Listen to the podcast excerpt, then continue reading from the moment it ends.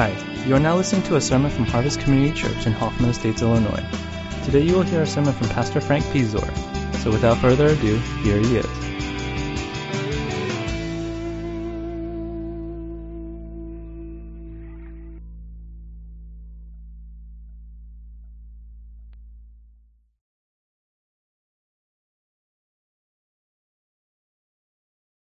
Lot of times we are so in motion, so active, always doing something. And then kingdom prayer comes along and we enter back into the fray of doing action. And I was thinking, wouldn't it be nice just to once to pray for rest? Um, all the chaos going on in our lives. So I'm going to do something different. I'm not going to do the praying, but I'm going to have you pray with me in a way that is a little bit different, but it shouldn't be too scary. And I'm just going to ask us to just pray for rest physical rest, emotional rest, and spiritual rest. And I'm just going to ask us to pray for that. And I'm going to just ask you to pray along with me by just saying, God, give me rest. And we'll just reflect on that for a few moments and then I'll move on to the next thing. Is that fair enough? I want us to rest. And then if you don't rest enough during the sermon over the next 25 minutes, you can rest then. Okay? But just pretend you're praying. Let's pray. Father, you call us to be still to rest, to know that you are God.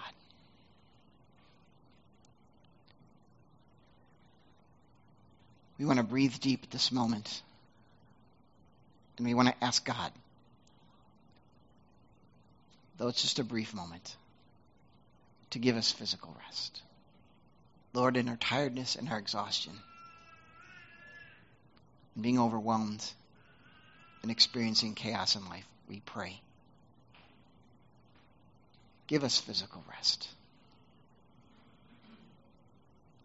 Let's pray also for emotional rest. Let's just breathe deep again and just ask God to fill us with His Spirit and give us rest emotionally. Father, it's just not the physical that we are overwhelmed by, but many times the emotional. Hurts in our past, hurts in our present overwhelmed. We ask, give us emotional rest. Let's pray now for spiritual rest.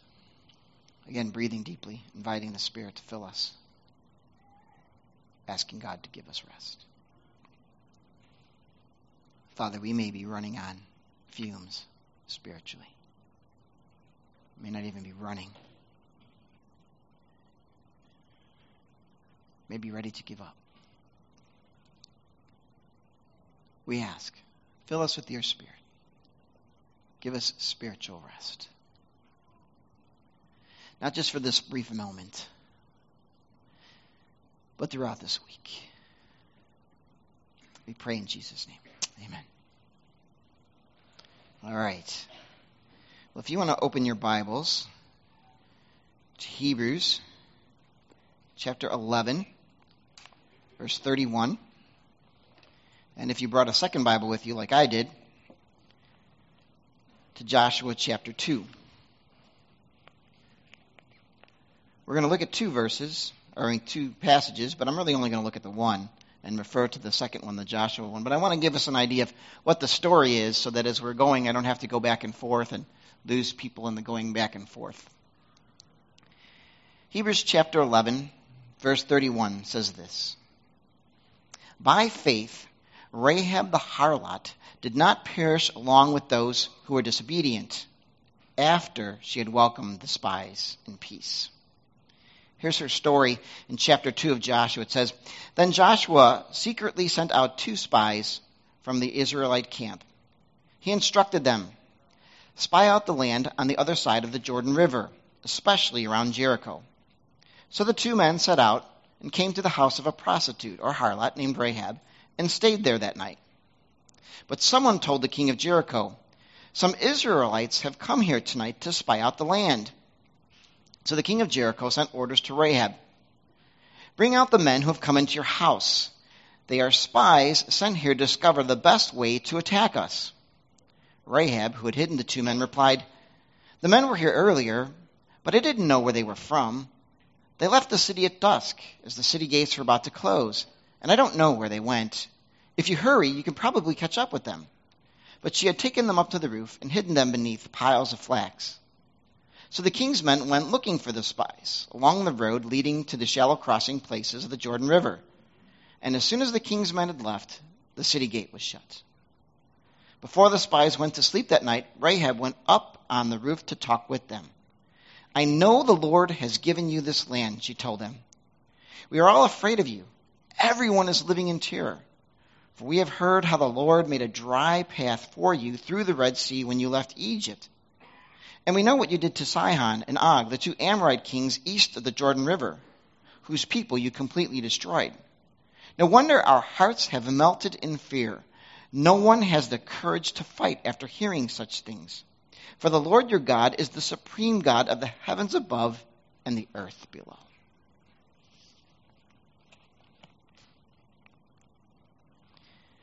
Do you ever reflect on the good and the bad choices you've made in life? And, and do you ever think about how your life uh, has been affected by those choices, not only today, but probably in the future. And you, you sit there and, and you think about that. And uh, there's a lot of fear that goes into that. There are things that are good, there are things that are bad, depending on what the choice is. And uh, I know that I've shared this before, but as I was thinking about choices that I've made in trying to follow God, one of the biggest choices I think that we have made as a family, as you probably know, is to adopt. And uh, I think I've shared this before, but I just wanted to bring it up again, just as a reminder that sometimes when we want to follow God, the choices that we make do affect the way our lives are made. And I can remember when my wife first approached me and said, Hey, you know what? The Bible says we should take care of widows and orphans, and so I want to adopt an orphan. And I was like, okay, yeah, that's great for you, uh, but not necessarily for me. And, and I can remember the months and the years and, and all the times that in the midst of that, I wanted to quit. I didn't want to really do this. Because if we didn't adopt, by the age of 50, which I am now, I would basically be an empty nester, which means I could travel, um, I could enjoy life, I wouldn't have to get up in the middle of the night taking care of sick kids, getting kicked out of my bed by one who's scared in the middle of the night. All of those things would be gone, and I would be free. I wouldn't have to go to the park pushing swings and doing all those kind of things that you do as a parent. Uh, of course, I don't use my phone when I'm in the park unless I get an important text message. Oh, I'm just kidding. Those are, that was a choice that we made that I think ultimately was a good choice, but I promise you, I fought tooth and nail not to adopt the first. And the second one we just kind of slipped or slid into. But as I was preparing my sermon last night, I was, I was preparing in their room because at night they don't like to go to sleep unless I'm in the room with them, or mom's in the room with them. And they don't fall asleep unless I'm there. And it was really cool to be working on this sermon and thinking about, wow, this is a choice that I did not want to make, but my wife, and I'm not going to say forced me to do this, but encouraged us to do this because she was convinced that this is what God wanted us to do there was loss. There was loss in finances, there was loss in time, there was loss in freedom, but it was a choice that we made as a family, and I think it's been a good choice. Now, as I mentioned the last time I was up, or who knows, 10 years from now, the two biggest heartbreakers in my life might be those two little girls. The first three, as far as I know, turned out okay. I feel at peace. The next two, I'm definitely scared because you just don't know as a parent what's going to happen. Now, if you've thought about it, how many of you ever thought about that, that job that you could have or should have taken but didn't? Or maybe the choice that you made to take a job that you look back now and said, man, I shouldn't have taken that job. Or the move that you made that I'm going to move to Chicago or I'm going to move somewhere else. And initially it might be a good move, but you think, man, I really, really shouldn't have done that because I didn't think God was leading me, but I wanted to do something fresh. I wanted to do something new. I wanted to do something exciting. Or I wanted to get away from that mess that I'm presently involved in and I'm just going to do what I want to do without even listening to God, but I'm just going to do it. It affects the way you live.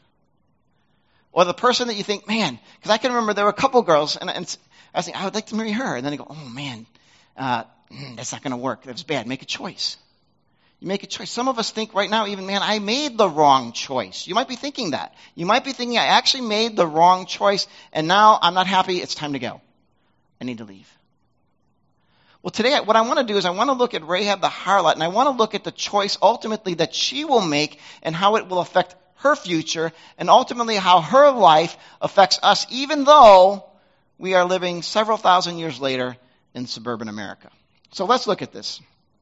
We know that choices make a big difference in our lives. And the first thing that I want to get across is, as we read Hebrews chapter 11, verse 31, is I want you to see what sticks out. When you read this passage, what sticks out? Verse 31 says this By faith, Rahab the harlot did not perish along with those who were disobedient after she had welcomed the spies. What sticks out? What's the first thing? Bam, you read that verse, what do you think? I know you guys like to answer every time we're in youth group. What, what sticks out? Yes, Michael had it right. Michael guessed right. What sticks out is that you see Rahab the harlot. That's the first thing that sticks out. How does this lady who is a prostitute get to be in the Hall of Faith? Okay? It's kind of like if Bob Uecker made the Baseball Hall of Fame. Okay, I know you guys don't know what he's talking about, but it's like he's one of the worst baseball players ever, and he's making the Hall of Fame. How does that guy get into the Hall of Fame? That doesn't make sense. How does Bob Uecker? How does this woman who's a prostitute get into the Hall of Faith? How does she get to a place where God says, "Hey, she belongs here"? I mean, because think about this. This woman, if you took biblical morality and made it important, is a harlot. Okay, she's not even a temple harlot. You know, they're the, they're, they're the kind of good harlots, you know what I mean? In the sense that they're doing something for God, right? Okay, don't take that, you know, like seriously. But here's someone who is doing this because it is a business and morality does not matter to her and she's living in a culture where morality does not matter to anybody. It was a very perverse culture. And so here this woman, Rahab the harlot, is someone who's sticking in the hall of faith, but there's just something that is so wrong with her. She is a harlot, she's a Gentile, she's an Amorite, she's a Canaanite, she has everything running against her. There's no reason we should believe that she should be in the hall of faith because ultimately her life is a life of profanity. I'm not talking about swearing, but profaning the name of God. She's giving herself away in order to make money. And if you read this, as we read in the story here, excuse me, she was actually very successful at what she does. Because where she lives, her house is on the wall, which means she's in prime real estate. She's the best place to be living in order to get the best business. So she's very, very successful in her life. And we could say ultimately in the end, if you look at a woman like this, if she does come and believes in God and follows after Him, her life, her works gain her nothing in the eyes of God. So the first thing that I see is I see a harlot. Now, I think I missed the point until I thought about it a little bit more later on in the week. I think it was yesterday morning I realized what I see is Rahab the harlot. What do you think God sees? Michael, you want to try it again? Exactly. God sees a woman of faith. See that? By faith, Rahab the harlot. I stick at words, words 3, 4, and 5, and God is still in verses 1 and 2. Or words 1 and 2. Because he's saying, here is a woman of faith. The world sees this woman. You could say Rahab, and everyone goes, yeah, she's the queen of the prostitutes, man. She's got some prime real estate. She is awesome. That's what the world sees, but God sees something totally differently. He sees a woman of faith. I don't know if you're like myself, but a lot of times we see people for who they are, but yet God sees people for who they can and will become. I find that interesting because while everyone else is seeing a harlot, God is seeing a woman who ultimately is a woman of faith, but not only a woman of faith, but who will become the great grandmother and then ultimately end up into the lineage of Jesus. Isn't that amazing? We see Rahab the harlot. God sees a woman of faith and says, This woman of faith is so filled with faith. She belongs in the hall of faith and she will be a part of the line of Jesus Christ, the Messiah, the Savior of the world. Isn't that amazing? I'm stunned by the fact that that is the way that God sees people because a lot of us look at our past and even our present and think that that determines our future. Absolutely not true. You can look at your past and you can see all of the things that you have done wrong. You can look at your present and see the struggles that you are experiencing and wondering in the midst of all that you are overwhelmed by how God could really love you. And God says, I do because I see your future. When you make the choices to obey and to follow. God sees differently than we see. So, how does that really relate to us? What do we have in common with a prostitute who lived thousands and thousands of years ago? The reality is that she had no theological or biblical leg to stand on in order to know God. And yet, God still became a part of her life and He changed her and she became different. And so, many of us today, the thing that we have in common is that when we look at ourselves, we think, I do not deserve God's love. We look at ourselves and go, look at this addiction that I am stuck with that I just can't get out of. I, to me, I just, I'm not going to trivialize this, but I want you to understand how small I can be. Last Sunday, I came to church and I was severely depressed. Ask me why. Because the Hawks were down 2 1. the Cavaliers were up 2 1 and I was depressed. My world was wrecked. I can't stand LeBron. I still can't believe he dissed Chicago. I'm bothered by that. That's how small I am. Think about that. I said to myself, "Oh my God, are you? Am I serious? People are dying of starvation." Curable diseases all over the world, and I'm depressed because my two sports teams aren't winning. That's, that's, a small thing. But there are people here who are wondering to themselves, how can God love me? As a parent, I am mean. I am horrible to my kids. I yell all the time. I feel like I'm negative all the time. Clean up your room. Do this. Get this done. Fix this. Take care of this. I'm always on them. I don't feel good about myself. It might be an addiction that you're struggling with. I don't feel good about myself. You might be abused here today by someone that you knew, who, who you thought loved and cared for you, and you think, if they can't really love me, how can God love me? And it affects the way you live out your life.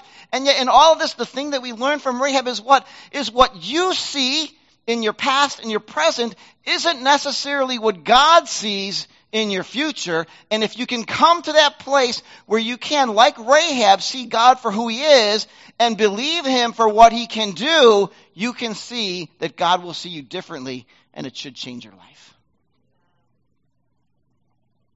We see mess.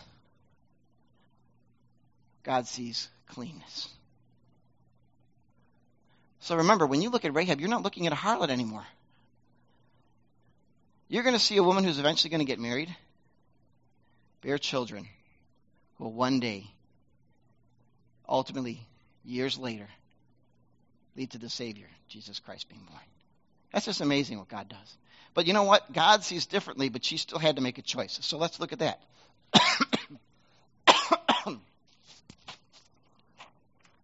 let's go back to Hebrews chapter 11, verse 31. It says this way By faith, Rahab the harlot did not perish along with those who were disobedient after she had welcomed the spies in peace. It's pretty simple what's going on here. Here's this woman of faith who was a harlot. She did not perish along with those in Jericho, along with those who were disobedient. Now, here's what's really key here. When we see here the words to be disobedient or believe not, the idea is that some command had been given by God. Now, I don't know if the command was to the Israelites or if the command was to the people of Jericho or the command was simply to Rahab and those who are around us. But whatever it was, there was a command that God said that she needed to obey. And, and, I, and, I, say this because if there was no command, then there's no way she can be disobedient. So let me look at it this way. Uh, let's see, Caitlin, uh, did you go out last night? Just anywhere. Okay, good. You stayed home. Good. Stay home every Saturday night. no good comes from anyone going out on Saturday night if they're under 18. Right, Jordan? Amen, brother. Preach it. Okay. So, let's pretend though Caitlin came home last night at 11 o'clock. And, yes, that is late, right? Jonathan and Nancy, you're slacking off, man. But in our house, curfew's 10:30. Is she in trouble? No, she doesn't live with me. Right? She doesn't live with me. She is not in trouble. Because to her, there is no command that she needs to follow. So when she comes home at 11, she's not being disobedient. Because she might even be obedient because her parents said be home at 11.30. That's how liberal they are. I'm just kidding. You know that, right? Because she was home yesterday because you kept her home like good parents that you are. So there must be something that God commanded them because it says they didn't believe or they were disobedient. So there must have been something that she chose to obey, that she chose to follow because she knew and everyone else sort of had an idea judgment is coming. These Israelites are coming. And everyone, as she said in Joshua chapter 2, is filled with fear. They don't want to fight. There's a, a, sense of terror that is existing in their lives, but God has said something, God has commanded something, and she believed. She obeyed what God wanted her to do. Now, think about this. When the spies came there, what really did Rahab have to go on to actually believe God? Now, think about this. She's living in the city of Jericho. And, and here's some I don't know, nerd notes that you'd call about the city of Jericho, but Jericho was basically a large city, but it was protected by two sets of large walls. Now, does anyone remember um, Helm's Deep from um, Lord of the Rings? You know, like you crash through the one wall and you got another wall to go through. That, that's kind of some big things to do. And the walls weren't just like paper thin walls, but they were very, very, very thick walls. Uh, 12 to 15 feet high on one place, uh, another place 20 to 26 feet high, another place 46 feet high. In other words, you have this huge city that they're on with, I think it was about six feet in width that you had of walls in which. So she is sitting in the city, okay, and her home is on the thick walls, and so she's got to know we're pretty safe and we're pretty secure here. We're even more secure because if you look at the people who are coming to get us, these people are a bunch of nomads. Okay? They don't have siege engines. Like going back to the Lord of the Rings. You remember when the orcs were throwing those huge boulders and smashing through the walls and everything like that? And you're like, wow, okay, that's kind of scary. But here you have a bunch of nomads walking around your city with no ladders, no siege engines, and all they're doing is walking. That's not scary. That's not very scary at all. And yet there's something that Rahab believed because even though she was safe and secure within the walls, and even though the enemy that was approaching the walls didn't look too strong, there was something that God said that she believed and that she obeyed. Because God had said, this is what I'm going to do, she said, I will believe. She was obedient. She knew something about God. Let's go back to Joshua chapter 2 and listen to her own words. This is what she says in verse 8. verse 9, I'll start with. I know the Lord has given you this land. We are all afraid of you. Everyone is living in terror. For we have heard how the Lord made a dry path for you through the Red Sea when you left Egypt. And we know that what you did to Sihon and Og, the two Amorite kings east of the Jordan River, whose people you completely destroyed. No wonder our hearts have melted in fear. No one has the courage to fight after hearing such things, for the Lord your God is the supreme God of heaven above and earth below. She's the only one in Jericho who's believing that.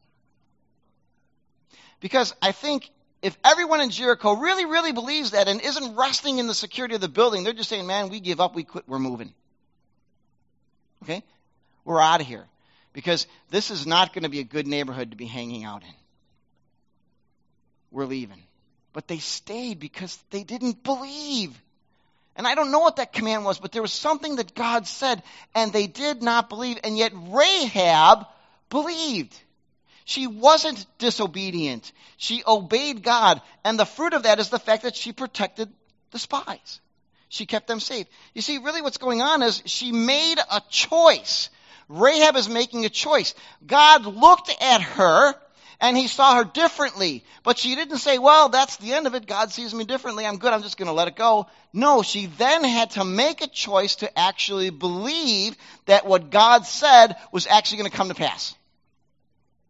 And by believing that, she protected the spies. Now, we're not, this is a little sidebar. I know somebody's saying, well, you know, she couldn't have been that much of a great believer because she lied, right? How many of you, when you first became followers of Christ, were suddenly perfect? Right? The, the, the thing I like about the Bible is the Bible tells it as it is. These are messed up people, man. God is dealing with people who are messed up in ways that you just can't imagine, but I see them differently. And I'm calling them to obedience. I am calling them to follow me. And they can, and they will, and they do make choices. She is making a huge choice. She's a choice, the choice before her is do I believe God or do I hang with my people? The people that I've, I've, I've, I've grown, that are, that are my city. You know, the people that, if you had a sports team that you root together with, if you only have one sports team in the city, they're, they're, they're, together. And what she's saying is, listen, I'm going to lose my business. I'm going to lose my home. I'm going to lose my city. I'm going to lose my gods. I'm going to I'm going to make this choice to give up everything to follow this God whom I've only heard about the things that he's done.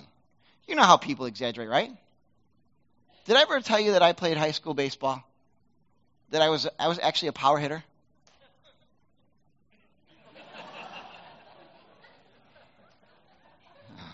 Let's take a moment to pray for that lady. okay, I'm lying. That was a great exaggeration, though, right? But haven't you ever been around people who exaggerate little kids? Like I remember being a soccer coach, and one of these girls, it was her first year playing. She said she'd played before, but we all knew it was her first year. And I remember scoring 13 goals in one game. And you're like, really? Exaggeration. How does she not know that people aren't exaggerating?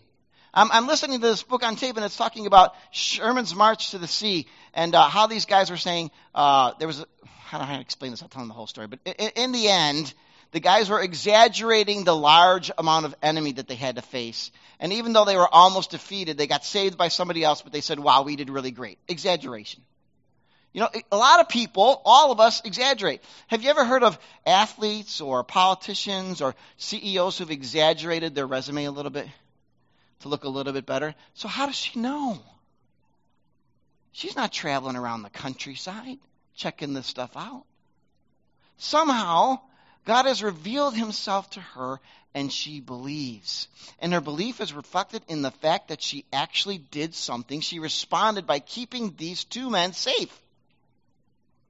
Now, I don't know what it was. I don't know what changed her. I don't know if she was sitting down with the two guys and talking with them, and what she saw in them and what she saw in their eyes was the fact that they really believed that their God was God because she makes this incredibly astounding statement to me when she says this in verse 11 For the Lord your God is the supreme God of the heavens above and earth below. Who thinks that? She has never met anyone except these two men. And, and to me, that's a very powerful statement. In one evening, it's quite possible the great faith of these two men changed her life. She could have been living in fear and having the conversation with these men. Bam, something clicks. I would imagine a lot of us are overwhelmed the places that we work or the places that we live and think, what can I really, really do here? I mean, it's going to take years to reach these people. But it might have only taken just one night for God to reach into Rahab's life and for her to believe. Ultimately, the greatness of her faith, the genuineness of her faith, is proved by the fact that she did protect them. What it says here is that she received them in peace, or she welcomed them with hospitality, or that she took care of them, or in the New American Standard, as it says here, she had welcomed the spies in peace. What it's saying is, listen, she brought them into their home in peace. She treated them hospitably. She protected them like she was supposed to in being a host. And God says, This proves that your faith is genuine. You truly believe in who I am. She had to make a choice. She had to leave everything behind when everything that was going to be left behind actually looks pretty secure and pretty certain. I mean, think about this. Once the city of Jericho is destroyed, she can't rightly say, well, now me and my family are just going to hang out here and we're going to own the city. No, it's been destroyed. That means that she's going to have to pick up where she was born and raised and move. Everything is gone. But she makes a choice in this God that she has never seen, has never seen work, and she believes that he is God and that when he says what he's going to do, he's actually going to do it. He says judgment is coming. I believe judgment is coming. I realize I rest in the secure city that these nomads who don't even have ladders to come up this hillish kind of city are actually going to conquer us. I believe that because God said somehow it's going to happen. She made that choice and gave it all up. In the end, I think her faith shows us that even when we don't understand, if we believe in God, He can be trusted. And He will bless us. Not always in this life, but He'll bless us. It's a choice that we make. Think about this. She makes a choice, and in the end, she leaves behind a legacy. Now, not everyone makes a good choice or makes a good choice, and it doesn't turn out like they want. For instance, Abraham, right? We've already talked about Abraham. Did Abraham see his descendants inherit the land? Nope. Never saw it. Did Moses, after he delivered by the hand of God the people from Egypt, did he see the promised land? No, the only, I shouldn't say that, he didn't enter the promised land. He saw it. Think about that. For 40 years, you put up with a recalcitrant people, which is a big word for troublesome, and turns around, and as he's getting ready, he commits an act of anger, and God says, That's it, you're not going. But he still believed. He still obeyed. God allowed him to see but not enter. That's not really a happy ending to the story, is it? Does anyone know who William Borden is? Some of you might. William Borden was a, missionary in the 1900s. His plan was to go to China. A rich man, multi, multi, multi, multi millionaire. Money galore. Goes on the first missionary trip, goes to Egypt, gets some training, and what happens? He dies. What? doesn't make sense. But that's the point. He was a man of faith. And God asked him to do something. So it's not always going to turn out happy, but the thing about God is we choose God because, like Moses, what did Moses say? The treasures of Egypt are not enough. They do not compare with the riches of Christ, which sort of reminds me of what Paul said when he said, My own righteousness is but dung in comparison to the riches of Christ. So Paul says, I don't want this anymore. Moses says, I don't want this anymore. It has no value. Paul and Moses would agree, say, Christ has value. Christ has worth. In a sense, I'd almost say it's not even a choice. Because it's like saying, listen, White Castles, prime rib, Come on. I mean, White Castles is good. Don't get me wrong. I love it. They need more pickles and more onions on their sandwiches. They're getting cheaper, but I guess that's the cost, and they're getting smaller like Dove bars. But no value. Not in comparison to this. Raquel Welch, my wife. Right? No comparison, man. You get what I'm saying? This is what Rahab says.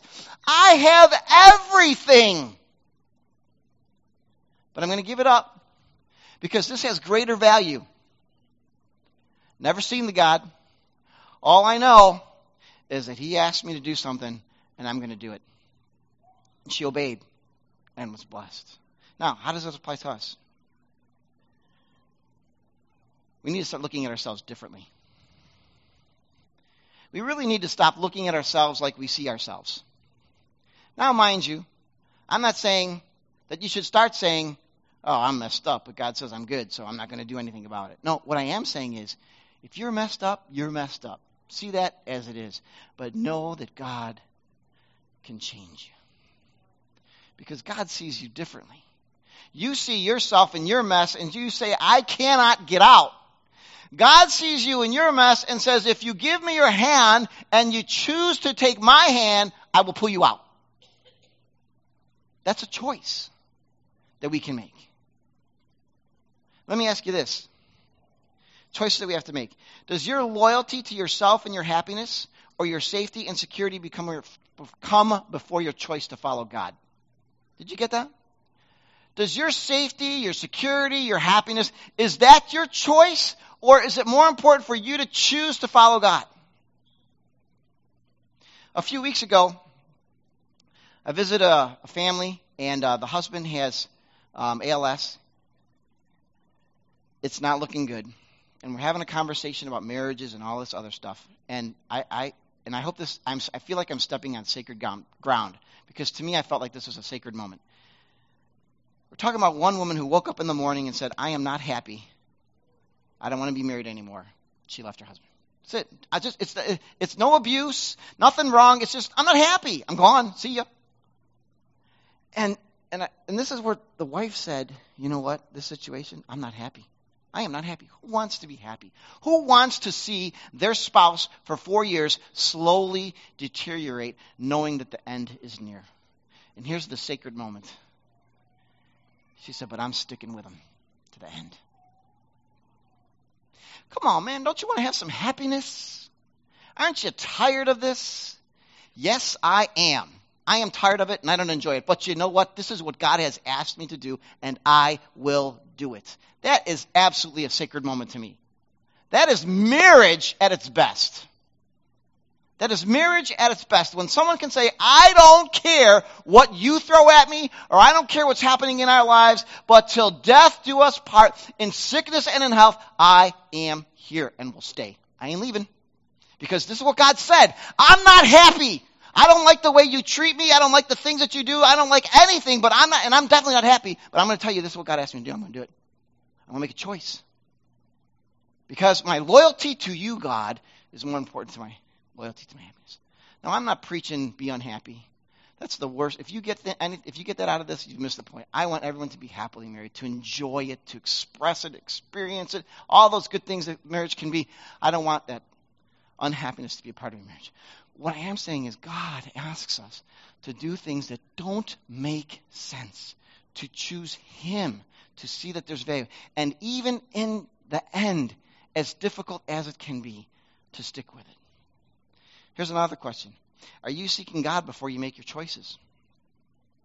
Are you seeking God before you make your choices? This week I had a dream about my, uh, my sister's home. And in the dream, my family wanting a bigger home said this We're going to take it.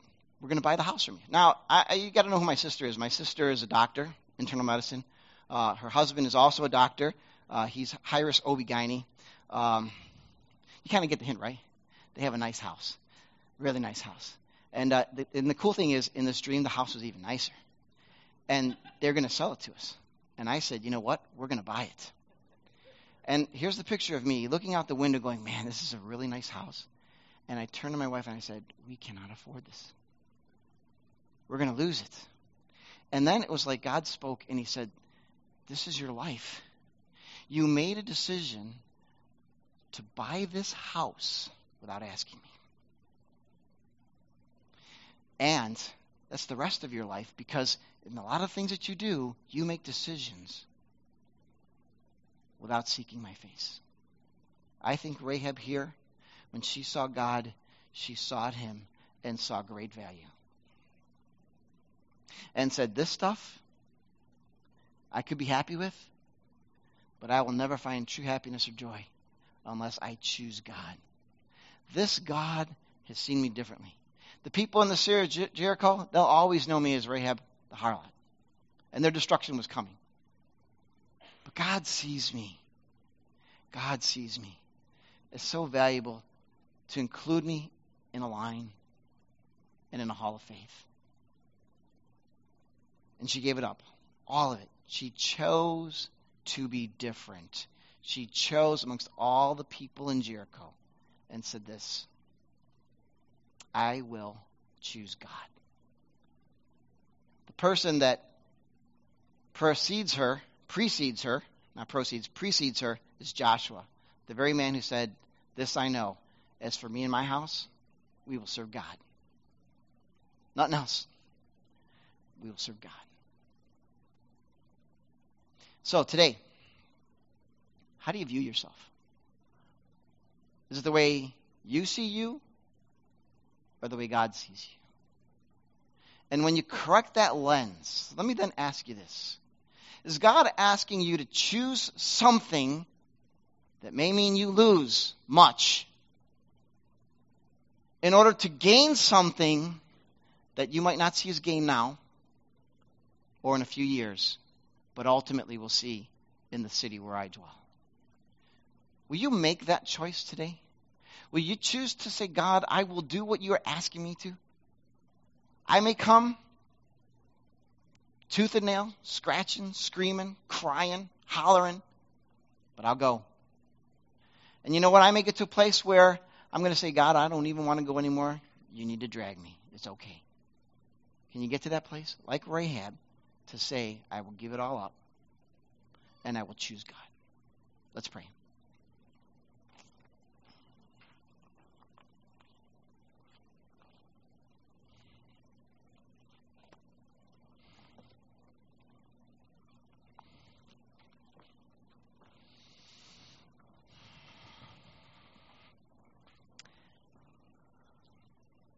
Father, you are in heaven, and we are here on earth.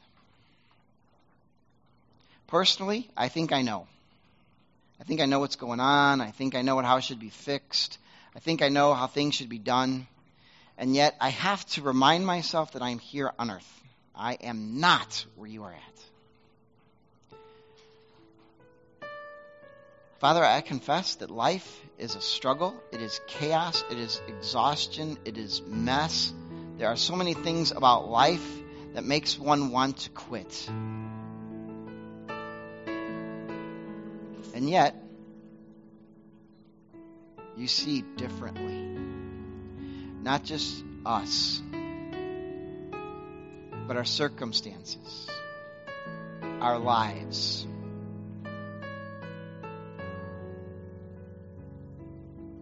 Our prayer is this Can we see what Rahab saw? Please.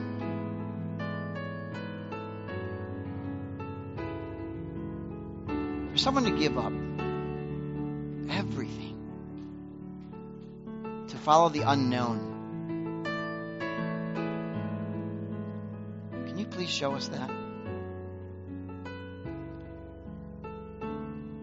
Because, Father, there are many of us here today that are probably on the verge of saying, Bag it. I'm through. I'm done. I'll do what I'm supposed to do. I'll play the game, but I am not following God anymore. God, we need to experience what Rahab has experienced. We need your spirit to strengthen us to choose, like Rahab, to do what is right. Not what is right in ours, what is right in the eyes of our friends, what is right in the eyes of even those who love us. If it is not what is best in your eyes, it is not what we need. So please, let us see what Rahab saw. In Jesus' name, amen.